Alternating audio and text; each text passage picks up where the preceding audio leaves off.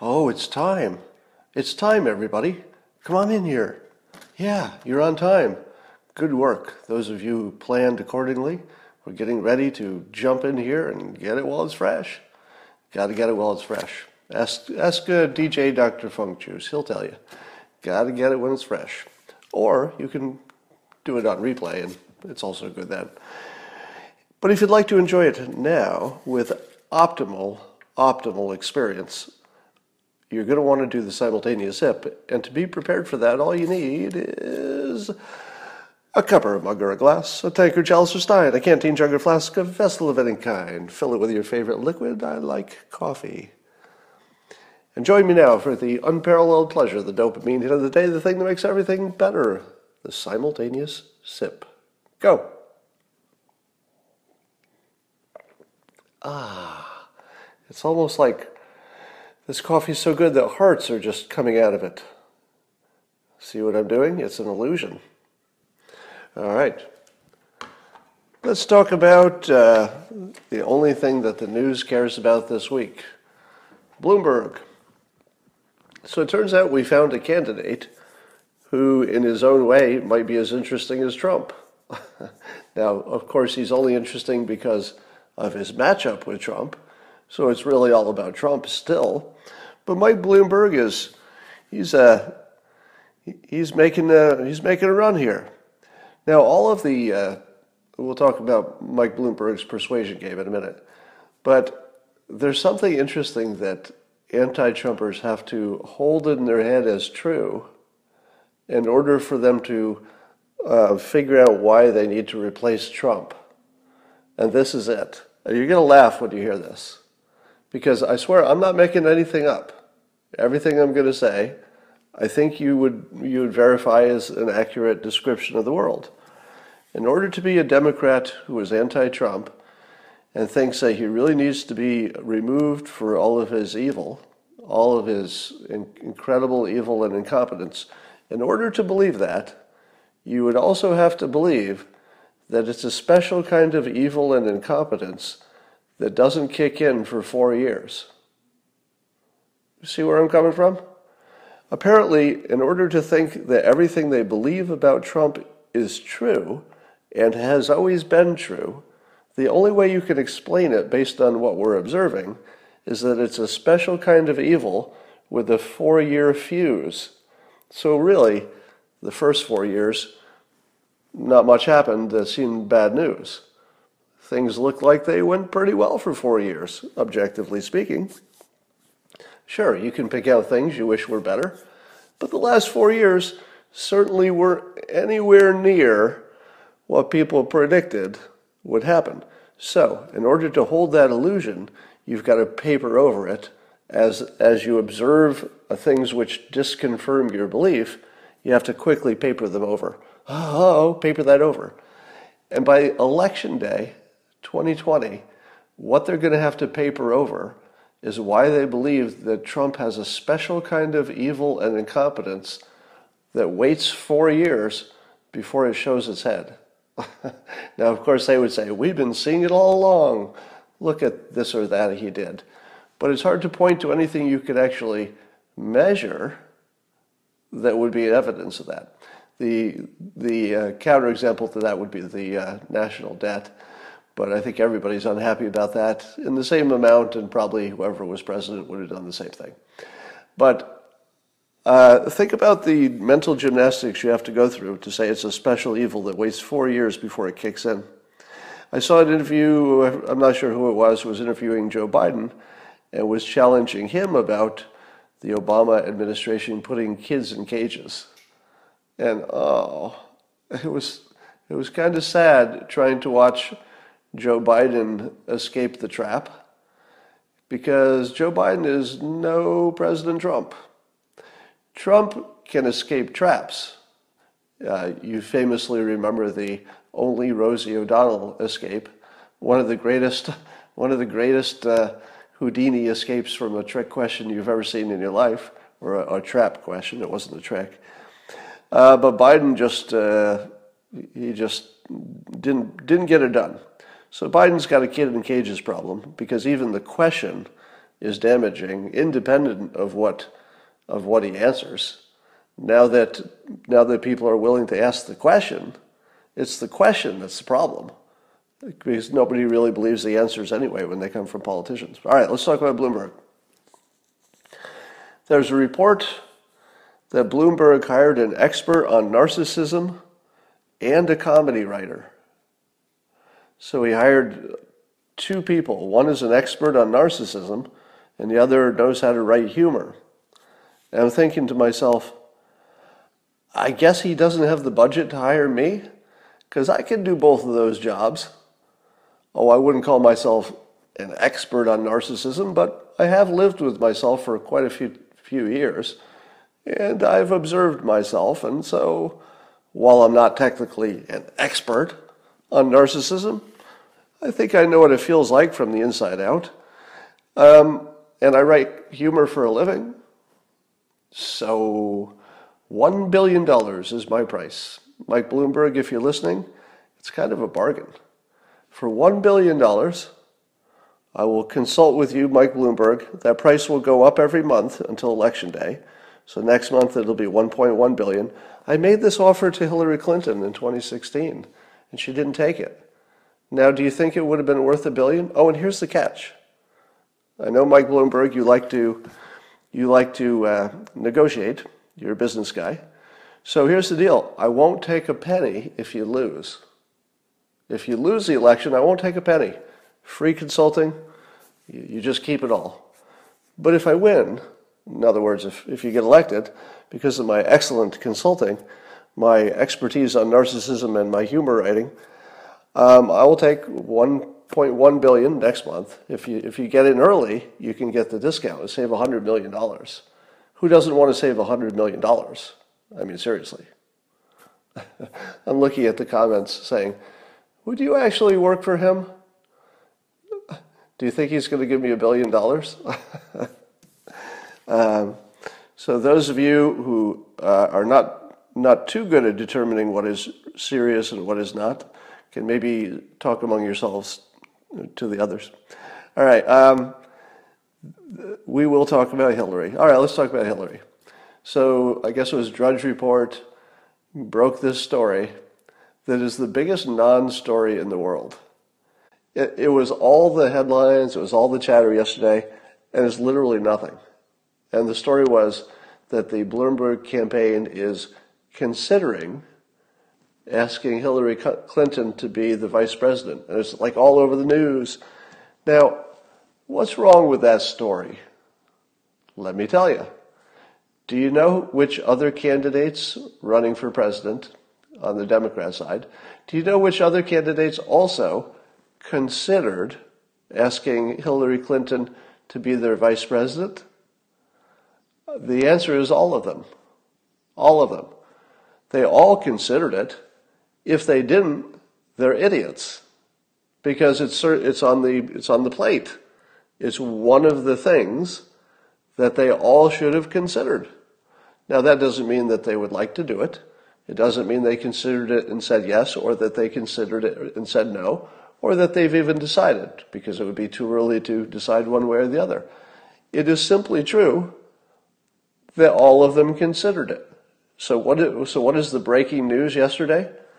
That Bloomberg considered it. That's not news. What's the opposite of news? Let me give you some more breaking highlights from yesterday. Mike Bloomberg breathed oxygen yesterday. Yeah. So, uh, Mike Bloomberg ate lunch yesterday. Yeah. And is there more to this story? Because it's lacking a little bit of punch. Doesn't have that uh, dog, doesn't have that man bites dog quality to it. So ignore all of that. Apparently, you know, the, the detail of the story is that they had some internal polling showing that a combination of Hillary and and uh, Bloomberg would win against Trump. Okay.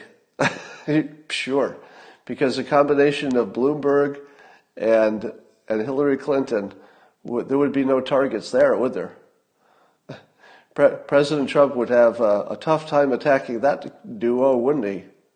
Are you fricking kidding me? Would you pair the woman who protected Bill Clinton against all manner of accusations, true and probably some of them false, but most of them true, I assume? Would you pair him with the guy who's being accused of exactly the same stuff at this moment? Probably not. Would Hillary Clinton ever allow herself to go from, keep this in mind, her current status is someone who claims that she sort of kind of won the presidency because she got the popular vote. Oh, yeah, yeah, we all understand that that doesn't mean she's president, but she, that's her current claim. What if she runs as vice president? That's not really a step forward, is it? Do you think uh, Hillary Clinton wants the what might be the last move of her political career to be losing to Trump a second time, except this time as vice president? I don't think so. Can you imagine Hillary's ego taking the number two spot because the number one guy is really, really rich? There isn't any, there's no scenario in the whole world except one where I could imagine that happening. Are you ready? Here's the one scenario if Mike Bloomberg plans in advance to step down after he gets elected. so that would make Hillary the winner without her having to actually do much to run for president. In fact, uh, you know, that would, that would be uh, a diabolically clever approach. I'm not saying he's going to do this, but just you know, play it through in your mind. Imagine if Bloomberg said, "Here's the deal: I'm going to run for president. Hillary will be my VP, so we've got some you know, good connections and, you know, and, uh, you know, I'll have all the right people who know where all the keys are kept. And, you know, she could step in any moment if something happened because I'm, I'm older. So you can imagine him saying that. But what people are really thinking is, oh, you're really just electing Hillary Clinton. She wouldn't even have to campaign. She wouldn't even have to leave what she was doing. She could just stay on her book tour. She could just, you know, stay home and take questions because everybody knows who Hillary Clinton is. She doesn't need to, she doesn't need to tell people her qualifications. She doesn't even need to explain why Mike Bloomberg would be a good president.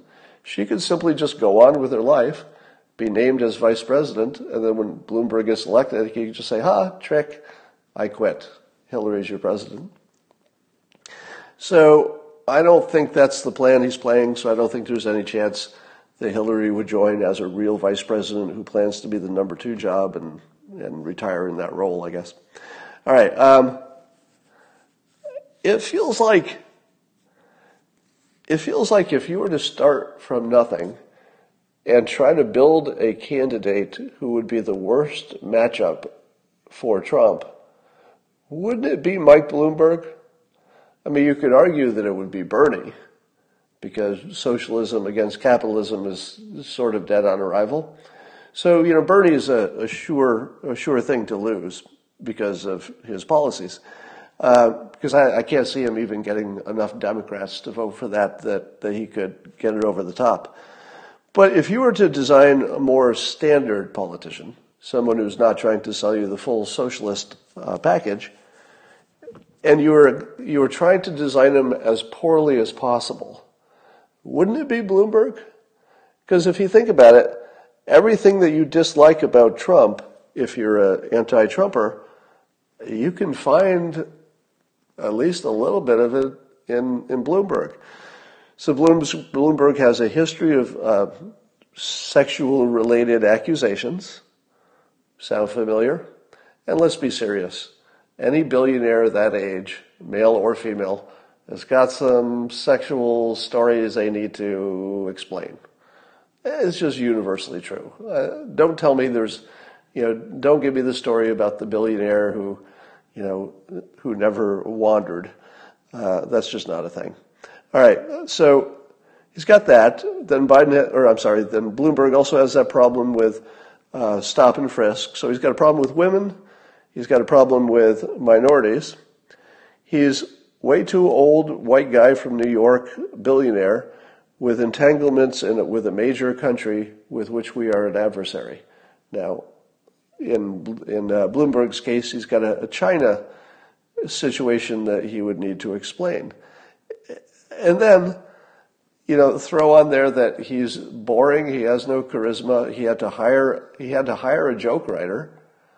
Do you think Trump hired a joke writer? No. No, he did not. nope. Uh, I well, I mean, I could be surprised. I suppose anything anything's possible. But when you read Trump's funny tweets and, and the funny stuff he says in his speeches, none of them look prepared. You know, none of it looks like it went through a consultant or some expert. It really looks like his, it's his voice. so I don't know how Bloomberg could possibly win against this. Now, if you haven't read up on, there, there's some kind of a compilation of Mike Bloomberg offensive things he said that is making the rounds. I guess it makes the rounds every time he's run for office. Somebody brings up the fact that within the Bloomberg organization, some person or people compiled a list of all of his sort of provocative and naughty quotes. And uh, there is one topic that comes up over and over again. and I don't want to say the to- I don't want to say the topic, but if you read what he is accused of frequently referring to. Uh, it's a two-word thing. The first the first word starts with B, and the second word starts with J. And uh, apparently, he can make a BJ uh, an elegy or reference in just about any topic. the, the only thing that would cause me to suddenly back Bloomberg for president is if he was willing to take that kind of talk into the presidency if you, if you could give me a president who, whenever he's talking to a foreign leader, he throws in a BJ analogy, which apparently Bloomberg did on the regular when he was just the CEO of Bloomberg. But uh, to put it in context, I don't believe that's been happening in recent years because you know sensibilities have uh, have have certainly uh, let's say evolved. So even he would know not to do that today, I'm sure. But um, he's got a lot of explaining to do. Now, there are a few accusations of things he is supposed to have said in the past that I'm going to say I don't quite believe. All right, so here's one of the accusations is that Bloomberg allegedly, with a, with a big question mark on allegedly here for me, uh, there was some employee who said she was pregnant, and Bloomberg allegedly said some version of, Are you going to kill it? Now, I wasn't there, and I can't read minds, but on its surface, if you don't know anything else about the story, does that sound like something that happened? I'm going to say no. Now, uh, if you told me um, he did ask the question about whether she wanted to, you know, take it to term or not, I would believe that. I mean, that would be a deeply offensive question, but I could certainly believe he might have asked. But do you think he actually used these words, are you going to kill it? Mm, you know, you can't rule it out, right? Because sort of anything's possible. People can surprise you. You know, people have a public face, but maybe they have a darker side. I'm going to say no. I'm going to say no. I think that if you want to find reasons to dislike Bloomberg, you need to look beyond that one because that doesn't even that's not even a little bit credible.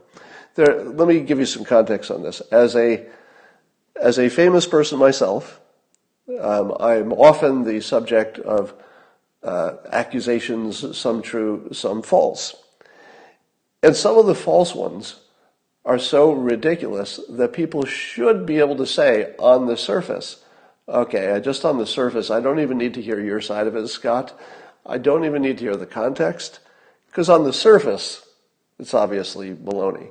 So if you heard a rumor that I was in favor of, uh, you know, eating babies. So let's say tomorrow there's a headline that says, Dilbert cartoonist comes out in favor of cannibalism, but only babies because they're tender. What should be your first thought about that? Your first thought should be, no, he didn't say that. He didn't say that. Whatever he said may have sounded to somebody like that, but on the surface, he didn't say that. So this quote about Bloomberg, you know, are you going to kill your baby? On the surface, you know, maybe, maybe, but I'm going to go with didn't happen. Then he's got another quote that uh, somebody was having trouble finding a nanny for their baby. And then Bloomberg is alleged, again with a big question mark on alleged, to say something like this um, that she could find, quote, a black to watch it. And the person doesn't even need to speak English because it's just a baby. You just have to make sure you get the baby out if, if the building's on fire. So I'm paraphrasing, but the, the offensive part was he's alleged to say you just have to find a black to watch it. Does that sound like something he said? Because it doesn't really sound like a sentence. Like who who would say that sentence? So I've got a question mark on that. All right, um, but again, maybe you know anything's possible. But I would say those are the two that are least likely. All right. Um, so in response to these accusations of things that um, Bloomberg allegedly said in the past, this is what his campaign said. And I want to I want to pull this apart because there's a lot of persuasion in here or lack thereof. All right. So in response to terrible things Bloomberg is alleged to have said in his past, the campaign issues this statement. Virtually all of this has been reported over the past two decades. So, does that mean he did it? He didn't do it? Does he feel bad about it? Does he does he uh, run away from those comments? We don't know. The first sentence is that it's been reported before. Okay. And they go on. In any large organization, there are going to be complaints. what? But Mike simply does not tolerate any kind of discrimination or harassment. And he's created cultures that are all about equality and inclusion. So they, uh, so they, they give some context. In any large organization, there are going to be complaints. Uh, this is a bad misuse of the Steve Jobs technique.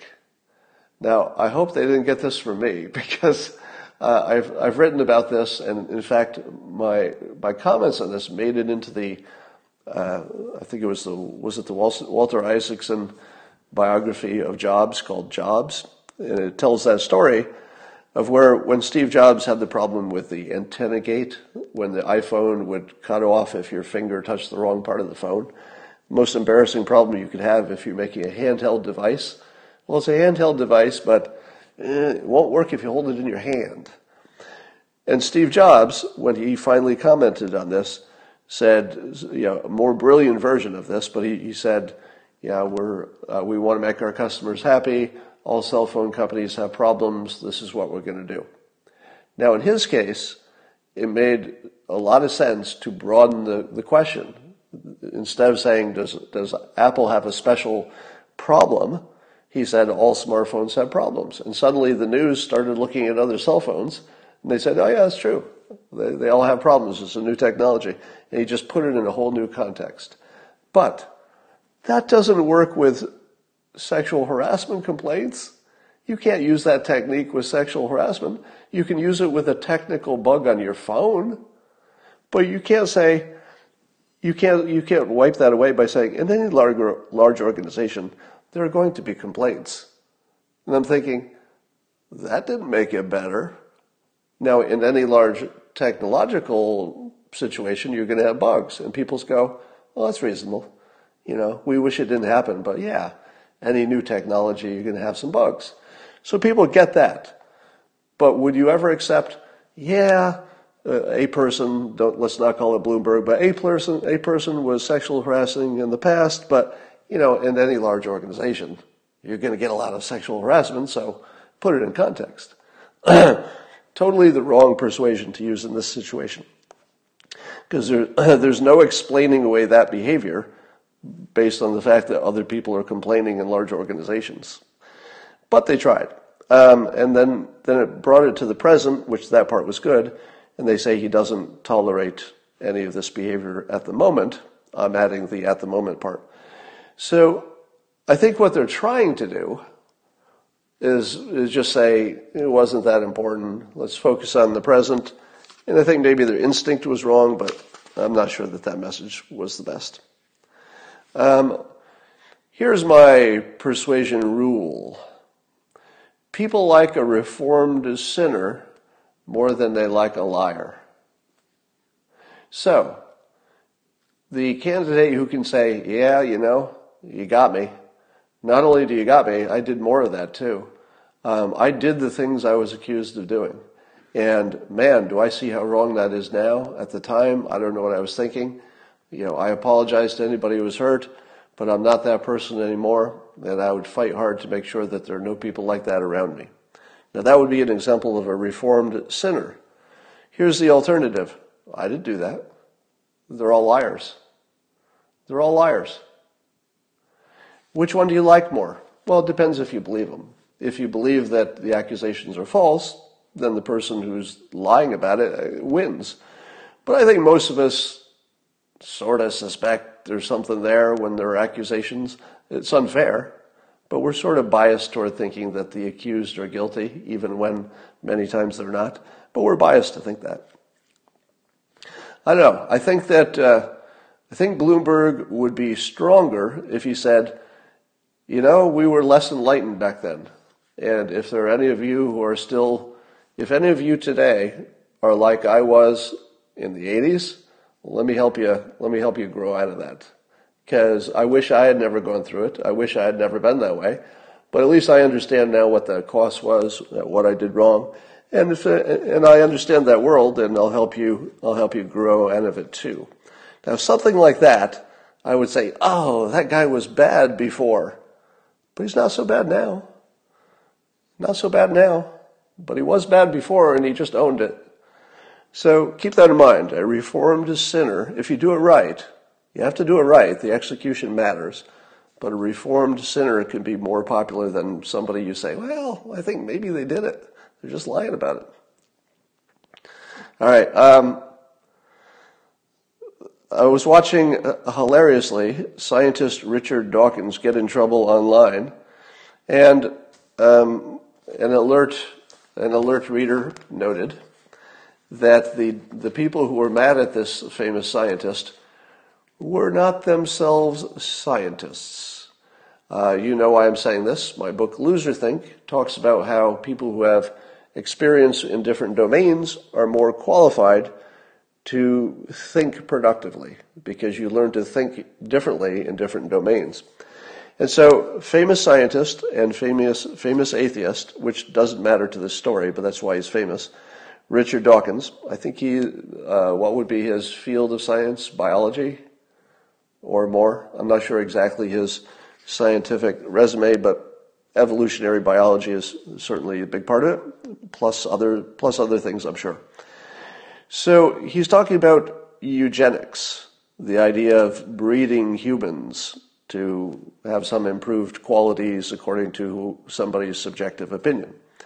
And this is what Richard Dawkins says on the topic of that. Now keep in mind, he knows it's, you know, he knows it's uh, full of landmines. This is a really touchy topic. So he's going to go careful and he's going to be very clear about what he says so he doesn't get in any trouble. All right. So watch the clarity of this statement. It's one thing to deplore eugenics on ideological, political, moral grounds. It's quite another to conclude that it wouldn't work in practice. Of course it would. It works for cows, horses, pigs, dogs, and roses. Why on earth wouldn't it work for humans? Facts ignore ideology. So his very first sentence is, it's, it's a different, different topic if you're talking about the moral, ethical, political, ideological stuff. So he's telling you that what follows has nothing to do with that. Do you think that the people who read his tweet took him exactly the way he said it, which is from a mechanical, factual perspective? Of course it would work. You could breed people to have different characteristics because you can do it with roses, you can do it with animals. Of course you could do it with people. It would just have issues on political, moral, ideological grounds. So here's the fun part. I'm going to read you the uh, some of the pushback, And then we're going to see if you can guess what kind of job they have, the person pushing back. All right, so a scientist clearly says it would work. Here's some pushback from a guy named Scott Lynch. He says, You absolute pin-headed simpleton. It doesn't work in practice because too many of the goals turn out to be arbitrary fantasies, and too many of those fantasies are the pet projects of abusive bigots who F up any civilization and get, they get their hands on. Eh, are you new, new here? And then he uses a, another bad word. Okay, so he clearly didn't understand the point that the scientist was just saying scientifically it works. You can make up your own mind about the ethics and the practicality of it. What's his job? Author. Author. Okay? So that's what the author says. Here's, here's another comment. Let's see if you can guess the uh, job. This is from Dan Hicks. He says, This is racist trash, Richard. The analogy you draw here between the ideology of eugenics and the domestication of cows or horses is false, dangerous, and historically illiterate. Okay? So here's somebody who didn't understand the point at all. What kind of job does Dan Hicks have? Looks like college professor of, he studies uh, art. He's an art anthropologist. His field is art and anthropology. Okay, here's another one. Um, here's another guy who just says, uh, It's time to delete this one, buddy. In other words, he doesn't even have to give the reasons. It's just so obvious. There's still time to delete this one, buddy. What job did the person who tweeted that have? Uh, let's check. Musician. All right. So, the, so people are now noticing the uh, the correlation. None of the people who criticized Dawkins understood it. Nobody understood him to say, this is the stuff I'm not talking about, so let's not talk about it. Here's what I am talking about. If you'd like to talk about that, I'll talk about that. You know, does it work? But I'm not talking about this other stuff. And then three of his critics uh, jump in because artists can't separate. Artists conflate, engineers and scientists separate. So if, if somebody is a, let's say, a lawyer, economist, business person, scientist, if they've gone through one of those fields, they tend to isolate variables and say, okay, this one doesn't affect this one, let's look at them individually. Artists, musicians, and authors say everything affects everything else, it's all one big ball, you can't claim it doesn't matter that it's associated with this other thing. So you'll see that pretty, pretty commonly. All right. I believe that's just about all I had to talk about. Anything else going on today? Somebody said, I understood it, and it was really vile. What was?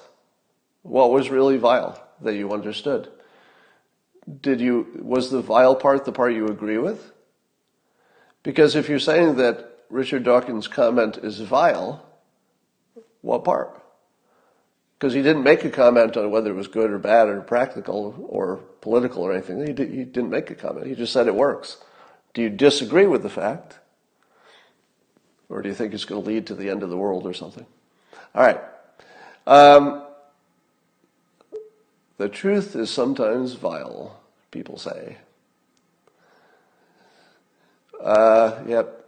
All right, so that's all I have for today. Yeah, we're all talking about President Trump doing a lap at the Daytona 500 in the Beast, the presidential car.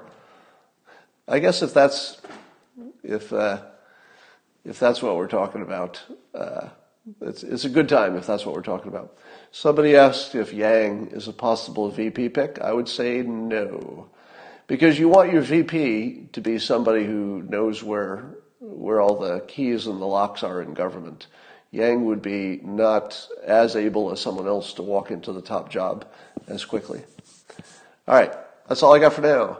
I will talk to you tomorrow.